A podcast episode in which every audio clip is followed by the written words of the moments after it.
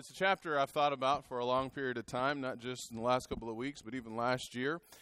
First Chronicles chapter twenty-one is a dark and scary chapter, and it may be a chapter that many of us are just not really familiar with in the Word of God. But it certainly is one that we need to consider. Last week I preached a sermon called Get Behind Me, Satan, and we talked about really spiritual warfare, that uh, we have an enemy, and our enemy is real, and what he desires, he desires to destroy us. And uh, I referenced this text in First Chronicles chapter twenty-one, and talked to someone else, actually Bud mentioned it in his class uh, this past Wednesday night, and so let's go ahead and talk about First Chronicles chapter twenty-one in a little bit more depth. First Chronicles twenty-one is not merely a chapter that Christians may talk about. It's a chapter that even some skeptics talk about, because they'll look at First Chronicles chapter twenty-one and compare it to really the parallel text in Second Samuel chapter twenty-four. And what they will attempt to do is say, well, there are some clear Bible contradiction. So how do you go about reconciling some of these things that we find? And so it's a valuable lesson. This chapter is just a fascinating chapter with respect to uh, King David and uh, the devil and God. And there's just so many valuable lessons that we can learn from it. And so tonight, Uh, we're going to talk about the census that turned deadly. So here's what I want to do. I want to begin by just merely reading the story. Maybe you already read it uh, this afternoon. If you haven't read it this afternoon, that's okay. I want to begin by reading the story, and I want you to consider what's happening here. And as I'm reading this, I want you to see, do you have any questions? Is there anything that stands out to you in this story or that catches your eye? Look at First Chronicles twenty-one and read with me, please. The Bible says this: Then Satan stood up against Israel and moved David to number Israel. So David said to Joab and to the princes of the people, Go, number Israel from Beersheba even to Dan, and bring me word that I may know their number. Joab said, May the Lord add to his people a hundred times as many as they are. But, my lord the king, are they not all my lord's servants? Why does my lord seek this thing? Why should he be a cause of guilt to Israel? Nevertheless, the king's word prevailed against Joab. Therefore, Joab departed and went throughout all Israel and came to Jerusalem.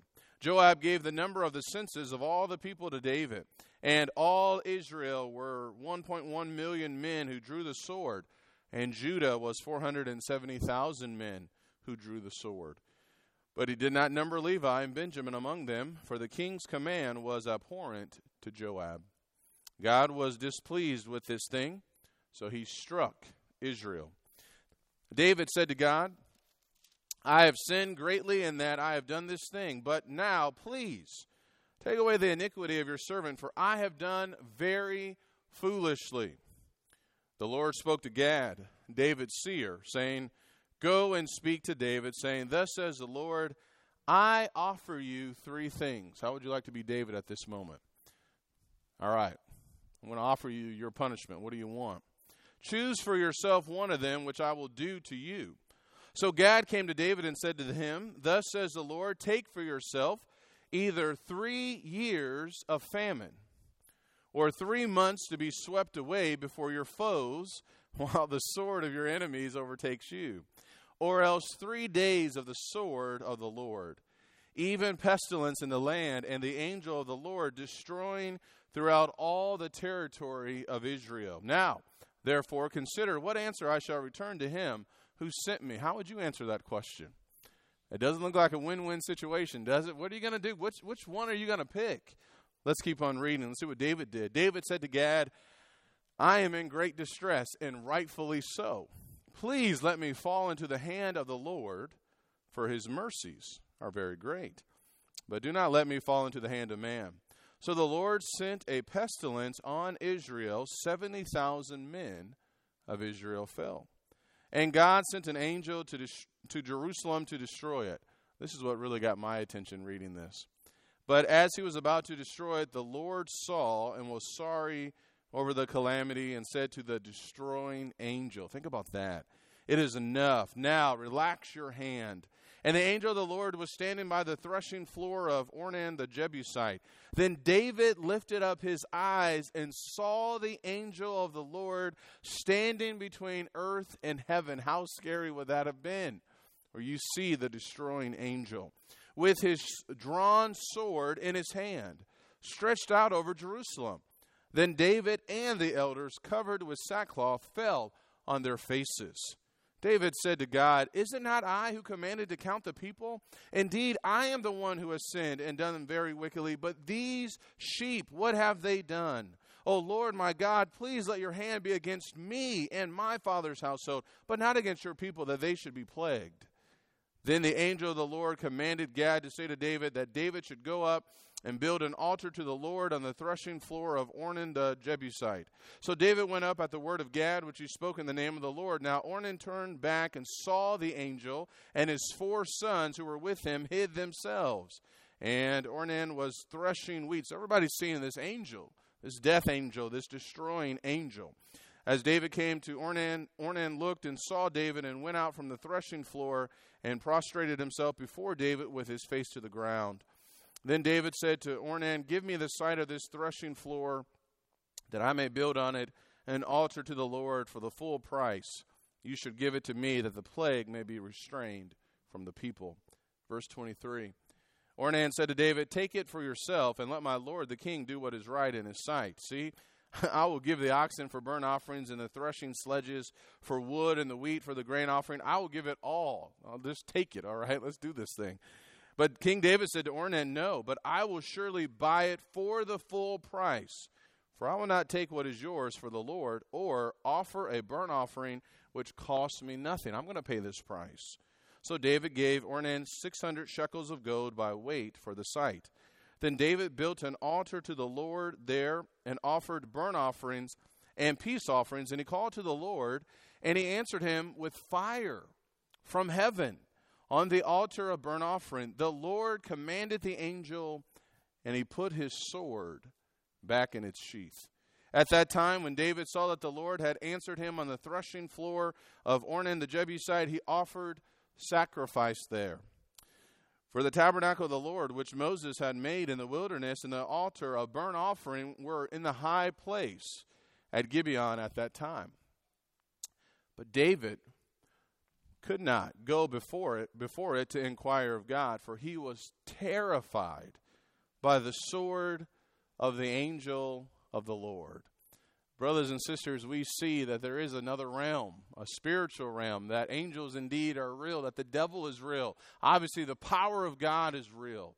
And we see an amazing story, a scary story of the sinful behavior of King David. Now, as I was reading this, did you have any questions that popped into your head? I got a lot of questions. Who's going to help me out? We'll see if we can help us out, help one another out tonight, all right? Let's talk about some questions that people often have from this story. Uh, there are at least, uh, I have three questions that I want us to consider, and certainly there are more. The first question is this. Will the clicker work? That's question number one. Oh, yes, and the answer is yes, it will. Here's the first question. What was so wrong with David numbering the people? You thought about that? What's the big deal with David numbering the people? The numbering of the people was something that was done all throughout the Old Testament. I want you to go back to Numbers chapter one. You think about the book itself, the book of Numbers, and, and we see that this was something that was that this was something that was often done. Look at Numbers chapter one, and look at the first three verses in Numbers chapter one. Then the Lord spoke to Moses in the wilderness of Sinai in the tent of meeting on the first of the second month in the second year after they had come out of the land of Egypt, saying, "Take a census of all the congregation of the sons of Israel by their families, by their fathers' households, according to the number of names, every male head by head. For twenty years old and upward, whoever is able to go out to war in Israel, you and Aaron shall number them by their army." So this was something that God had authorized the people to do. And what we find in verse seventeen, Uh, Moses and Aaron, they carried out the command of God. So Moses and Aaron took these men who had been designated by name, and they assembled all the congregation together on the first of the second month. Then they registered by ancestry in their families, by their fathers' households, according to the number of names from twenty years old and upward, head by head, just as the Lord had commanded Moses. So he numbered them in the wilderness of Sinai. So number one, we see that, that this census idea was being done in the days of Moses. Look over in chapter twenty-six of Numbers chapter twenty-six, and I want you to notice uh, in verses two, three, and four, we see a num- another occasion of this. in Numbers chapter twenty-six, verses two and four. Uh, this was uh, after a plague had taken place because of the wickedness of some of the men in Israel.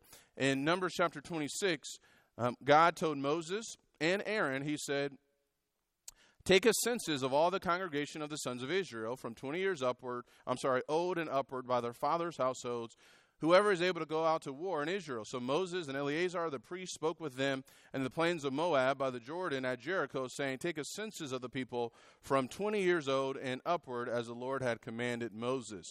It was actually Moses and Eleazar. So again, we find another example. So the numbering of the people was not inherently evil, but we get maybe some more clues in the book of Exodus. Look over in Exodus chapter thirty, and I want you to notice verse number twelve, and we're going to read a couple of verses here in Exodus chapter thirty, beginning in verse number twelve, and I think this may help us to begin to see what may have been going through the mind of David as he is numbering the people. In Exodus chapter thirty and verse number twelve, we get some more instruction or direction from God.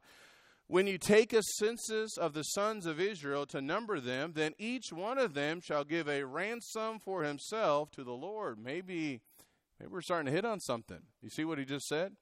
There's going to be some money involved with this census. There's going to be some money that's going to have to be given. He said that they each shall give a ransom for himself to the Lord when you number them, so that there will be no plague among them when you number them. So there's some instruction about this to avoid certain things.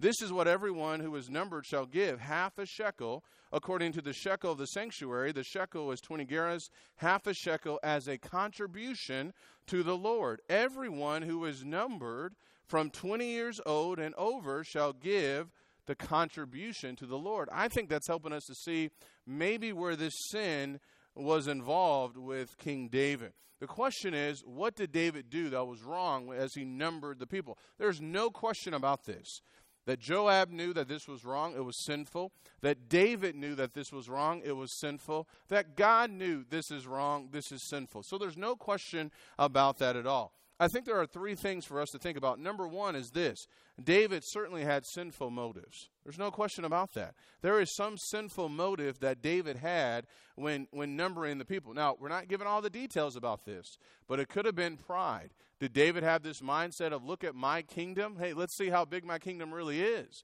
Go ahead and let's number the people. Number two, it could have been that David kept the money that was gathered from the census. We just read this. Who was the money to go to? The money was belonged to who? It belonged to the Lord. And so maybe there was some uh, something there that King David took or kept that was never supposed to go to him. But maybe the third thought or option is the most powerful. Most likely it was sinful in the fact that God did not authorize this census. He authorized it to Moses and Aaron in Numbers chapter one. He authorized it to Moses and Eleazar in Numbers chapter twenty-six.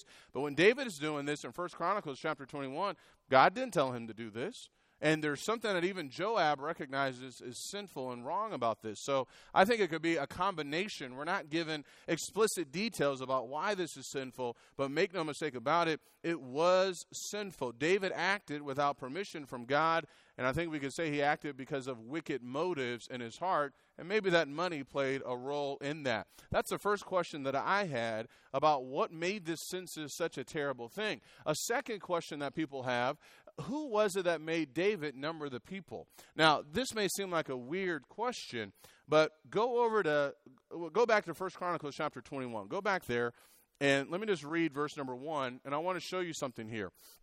In First Chronicles chapter twenty-one and verse number one, the Bible says, "Then Satan stood up against Israel and moved David to number Israel." So when you read from First Chronicles, no question about it. It was it was Satan who, who moved or incited him. Now, go to Second Samuel chapter twenty-four and look at verse number one. This is a parallel text. And Second Samuel chapter twenty-four and verse number one. The Bible says in Second Samuel chapter twenty-four and verse number one, "Now again the anger of the Lord burned against Israel, and it incited David against them to say, go number Israel and Judah." Well, hold on a second. Who incited David? Who moved David? First Chronicles twenty-one says it was the devil. Second Samuel twenty-four, verse one says it was God. So is there a contradiction here? Did the writers mess this up? Do we have what exactly happened? Well, number one, let's be clear that there is no contradiction here. I don't believe there's any contradictions in the Word of God. Number two, I want you to think about, let's look at these individuals, David, Satan, and God. What's going on in the mind of David during this time? I want to do what I want to do, and I'm going to number the people. I don't care what Joab has to say, and although God has not told me to do this, I'm going to do it. That's what's going on in his mind. Would you agree with that? That's his mindset. What is the devil doing at this time? David, that's exactly what I want you to do. Yeah, go ahead and number the people. This will be great. That's exactly what I want. And this senses, when you look at Second Samuel chapter twenty-four, this senses in verse number eight, it took nine months and twenty days. So this wasn't something that was going to be done in a day or a week or a month. This has taken almost an entire year. And so the devil was probably rooting David on. Yes, keep going, keep going, do this. That's what's going on in his mind. What's going on with God? David, what are you doing? I've not authorized this. I have not told you to number the people, but I will allow you to do this. I don't want you to do this, but I will allow you to do this. And I think that's how we reconcile these passages in Second Samuel chapter twenty-four and First Chronicles chapter twenty-one. The words incited and moved, I believe, are the same, and so the difference lies with the sense in which the word is used. Satan moved or tempted David more directly. Well, God is spoken of as having incited David because he allowed such temptation to take place. God would never, and I think the mindset some people have is, you know, was God kind of just sticking his foot out so David would trip and do this? No, God would never do that. And God does not want his people to sin, and he's not going to put them in a situation to do something wrong, nor is he going to urge them to go ahead and do something wrong. You guys with me with that? God would never do anything like that. We know his nature. And so however we come down on this, we have to understand this was not something that God was pushing King David to do. Rather, he did allow this whole situation to take place. And I want to read something here. It says the Hebrews often used active verbs to express not the doing of the thing, but the permission of the thing which the agent is said to do. And what we find throughout the Bible is that God's allowance of something to take place often is described by the sacred writers as having been done by the Lord. And I think a good example of that is found in Job chapter one. Remember Job chapter one? We see, uh, again, another example of this spiritual curtain being pulled back. The devil uh, came before the Lord in Job chapter one. God and the devil, they have this conversation, and God uh, tells him about Job. Have you considered my servant Job? And and the devil says, listen, if you if you touch all that he has, he will curse you to your face. And Job one and verse twelve, then the Lord said to Satan, behold, all that he has is in your power, only do not put forth your hand on him. So Satan departed from the presence of the Lord. And we know what happened in the rest of chapter one. Job's going to lose everything. Now look at chapter two and look at verse number three. The Lord said to Satan, have you considered my servant Job? For there is no one like him on the earth, a blameless and upright man, fearing God and turning away from evil. Here it is. And he still holds fast his integrity, although you incited me against him to ruin him without cause. Well, when you read that, it sounds like God is the one that put all this affliction upon him, but that was, that's not the case. It was the devil that did all of that, and yet it was God who allowed or permitted that to happen. And so understanding that becomes really powerful. In fact, we see this same language in Job chapter forty-two at the very end of the book in verse number eleven. And this is important because there's no contradiction in First Chronicles twenty-one and Second Samuel twenty-four. There's no contradiction at all. David wanted to do this. Joab was not going to stop him. The devil was certainly behind, influencing him. Yeah, you keep on going. You go ahead and do this. And God, certainly he, God did not want him to do this. This was sin. He didn't want him to do this, but he would allow this to happen because that's what David wanted to do. In Job chapter forty-two and verse number eleven, after all of these events had taken place, and, and Job would eventually be restored. It says in verse eleven, then all of his brothers and sisters and all who had known him before came to him, and they ate bread with him in his house, and they consoled him and comforted him for all the adversities that the Lord had brought on him. You see what that sounds like? The Lord had brought on him. And yet we know that it was the devil that had brought all of that upon him, although God had allowed or permitted all of those things to take place. And so understanding this becomes really important. Israel suffered as a direct result of Satan's workings in the life of King David, workings that God allowed. All right. And so may, if you have questions about that, uh, please let me know. Uh, go back to Second Samuel, because there's something else, too, that is very interesting in verse number one that may give us some more indication of why God allowed this to happen and how everything worked out. God was not trying to trip David and get David to sin. He wasn't doing anything like that. But he certainly would allow David to go down this path if he so chose to go down that path. David had men trying to stop him. Don't go down this path. He had Joab, please, don't do this. And yet David would recognize his sin, but by then it would be too late. Something else that stood out to me in Second Samuel twenty-four and verse one. Now, again, the anger of the Lord had burned against Israel. That's interesting. It appears uh, that, that God was already upset with Israel. And it may be that he was just going to use this occasion to carry out his judgment against the people of God. There's something there, too, as well. And so as we gather all of this up, who was it that made David number the people? David made this choice. And I love the language of King David. He sounds just like Judas. I have sinned. He didn't blame God. I'm the one that did this. And certainly the devil was there influencing him, and God allowed this or permitted him to do this. And so understanding that will help us to understand there are no contradictions in this story. So that's the second question that I think a lot of people have. Let's look at question number three. Why was the punishment from God so harsh? I don't know about you, but that's a question that I had. You go back to First Chronicles chapter twenty-one. Go back to First Chronicles chapter twenty-one. And it's just a scary thing to really think about with how God just, you know, through his seer Gad, David, you get to choose. You did this, and so now you get to decide. So here's one, verse twelve, either three years of famine or three months to be swept away before your foes. And as I'm reading this and thinking about this, don't you think David should have picked number two? Don't you think that would have been fair? Because who did this? It was David.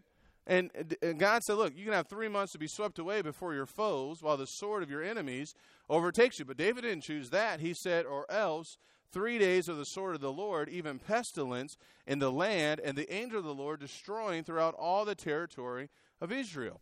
And after three days, seventy thousand people died. So I think a lot of people have this question. Why was the punishment from God so harsh? I have in my notes, this is the easiest question for me to answer, and at the time, the hardest. Because when you really think about this, and this is my answer, God gives no explanation as to why he gave David these three options for his punishment. Do you see any explanation in the text? There's no explanation in the text. And not only that, we are given no details about why God responded in this way. Uh, with these punishments that he offered. It's a powerful thing to really think about. But we have another occasion about a situation like this where someone was searching for answers. Remember who else that was? Job. Why is why are you doing why is this happening to me? And God wouldn't directly answer his question. Instead, he would ask Job, I think, seventy questions. He wouldn't directly answer his question. Rather, he asked him seventy, about seventy questions. So that's a question that I have. And the, the, the short answer, and I guess the long answer is, God does not respond. He doesn't give us any details. He doesn't tell us exactly why. And even David had questions about this. In verse seventeen, is it not I who commanded to count the people? Indeed, I am the one who has sinned and done very wickedly. But these sheep, what have they done? O Lord, my God, please let your hand be against me and my father's household, but not against your people, that they should be plagued. So even David had questions about this, and yet I struggle even with what David said there, because he picked that punishment. He could have picked punishment number two, where it would have just been him fleeing and being on the run. I think those are three big questions that people have. And that's the best I can do right now with answering those questions. And if you have questions about the questions or my answers, please let me know. I think the text helps us out with, with answering some of these questions. And maybe we just don't always have the full answer. And not, not, not everything is always going to be fully revealed. But this this chapter in First Chronicles twenty-one is just a fascinating chapter. It's just a, it's a scary chapter. Uh, thinking about this angel with a sword and David and these other men seeing this angel and seventy thousand men being killed in three days. And while I have a lot of fascination about this chapter and even questions about this chapter, uh, we got to have some application. What is the so what? What is, how is this going to affect you and me? And I want us to think about that with the rest of our time. I, I think there's a number of applications. We talked about the devil last week. Uh, we talked a little bit about King David. I want to talk a little bit about God. And I want you to think about what can we learn from First Chronicles chapter twenty-one and the senses that turn deadly. Number one, I think one of the biggest points of application is this, that God examines the hearts of men. Would you agree with that? God examines the hearts of men. We know that David's heart was not right. God knew his heart.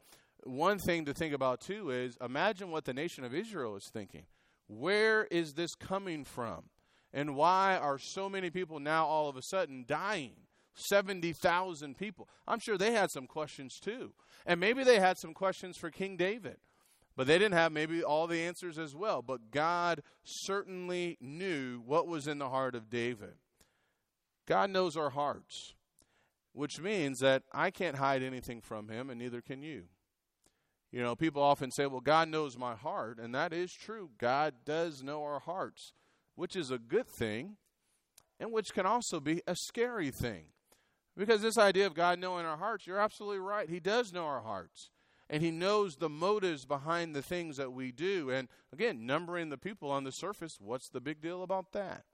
But no doubt about it, God knew what was going on in the heart of David. He couldn't hide anything with, from God, and neither can we. That's the first thing I think we need to take away from this study. The second thing, and this may be hard, but God doesn't have to explain his actions.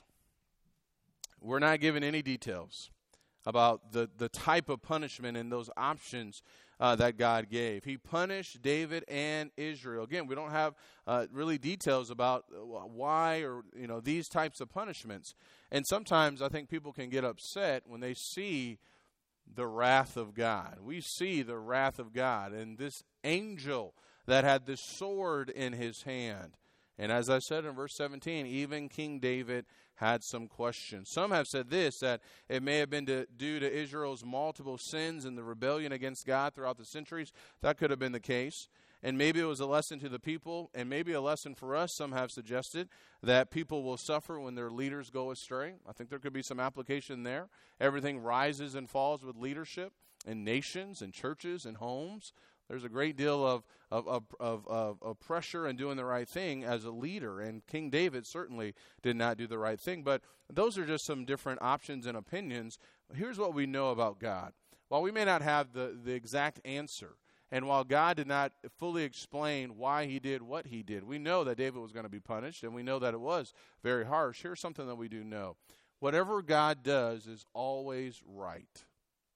Whatever God does is always right, and that's hard for us to think about, or maybe hard for us to grasp. But remember Abraham in Genesis chapter eighteen and verse number twenty-five. He he he, he knew that God is a righteous judge. Everything that God does, all of his motives are pure in nature. He's motivated by love. He's motivated by love. And so as we think about our Father in heaven and read stories like this and other stories in the Word of God, we need to always remember that whatever God does, he's all, he always has the best, he always has the right motives behind what he is doing. And we may not have all the details, which means that we are going to have to trust everything that God says in his word, even if we don't have all of the answers. That's something powerful for us to think about. And there's a third point that I want you to think about as we wrap up this study this afternoon. This goes back to our theme. Did you pick up on that? Did you see it in the story? God is merciful. I think I know why David didn't take option number two. I think I know why he didn't say, I don't want to be on the run for three months. Go back to First Chronicles chapter twenty-one. This is powerful. You see, David desired to fall into the hands of God rather than men, because he knew something about God. He knew that God is merciful. Go back and look at verse thirteen.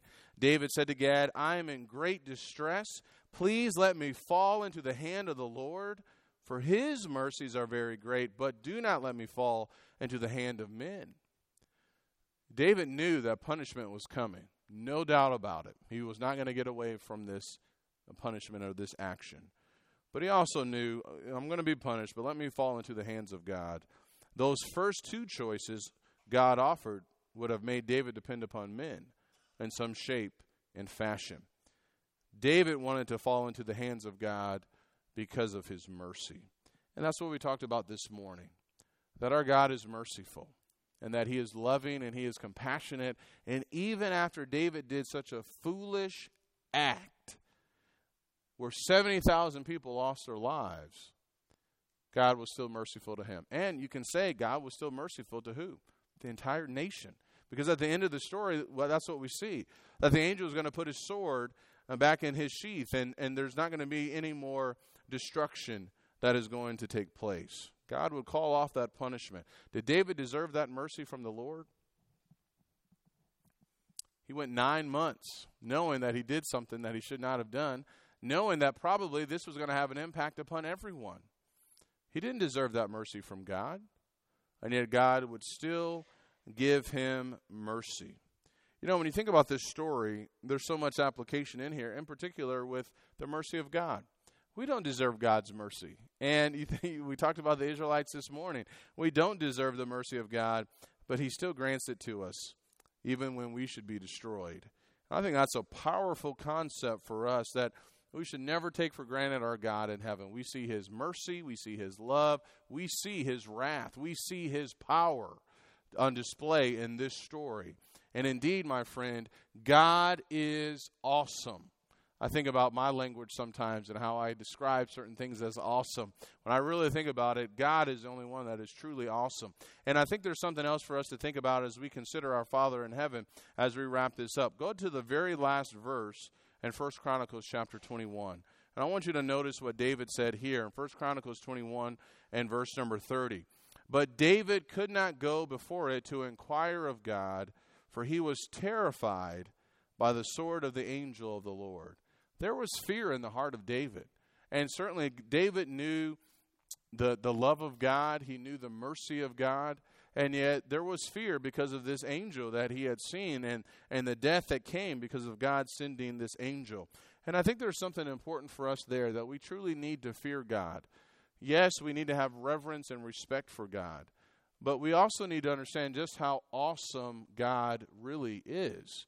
And that there should be a sense of, of fear in the fact that he is almighty and that he is God. And we see this power on display, which helps us to see that the way that even God looks at sin is a way that we should never just kind of flippantly just say, well, it's not a big deal. It's, it's okay. No, God was very, God was very serious with how he viewed what David did in this situation. And there needs to be some, some fear Uh, when it comes to God, that we, yes, we respect him, we honor him, but we also need to understand that he truly is awesome. And David would recognize that. And that's something that we need to recognize as well. The point of this, as we wrap this up, is that we need to make sure that we're walking in the paths of righteousness, and that we need to trust him, even if we don't understand certain things that may happen. And even when we do fall short, we need to rely upon his mercy and grace each and every day of our lives. And if you need his mercy, now is the time for you to take action. His mercy is available for everyone through his Son, Jesus Christ, if you're willing to repent of your sins and to put on Christ in baptism. I appreciate your attention this afternoon. Let's stand and sing the song of invitation.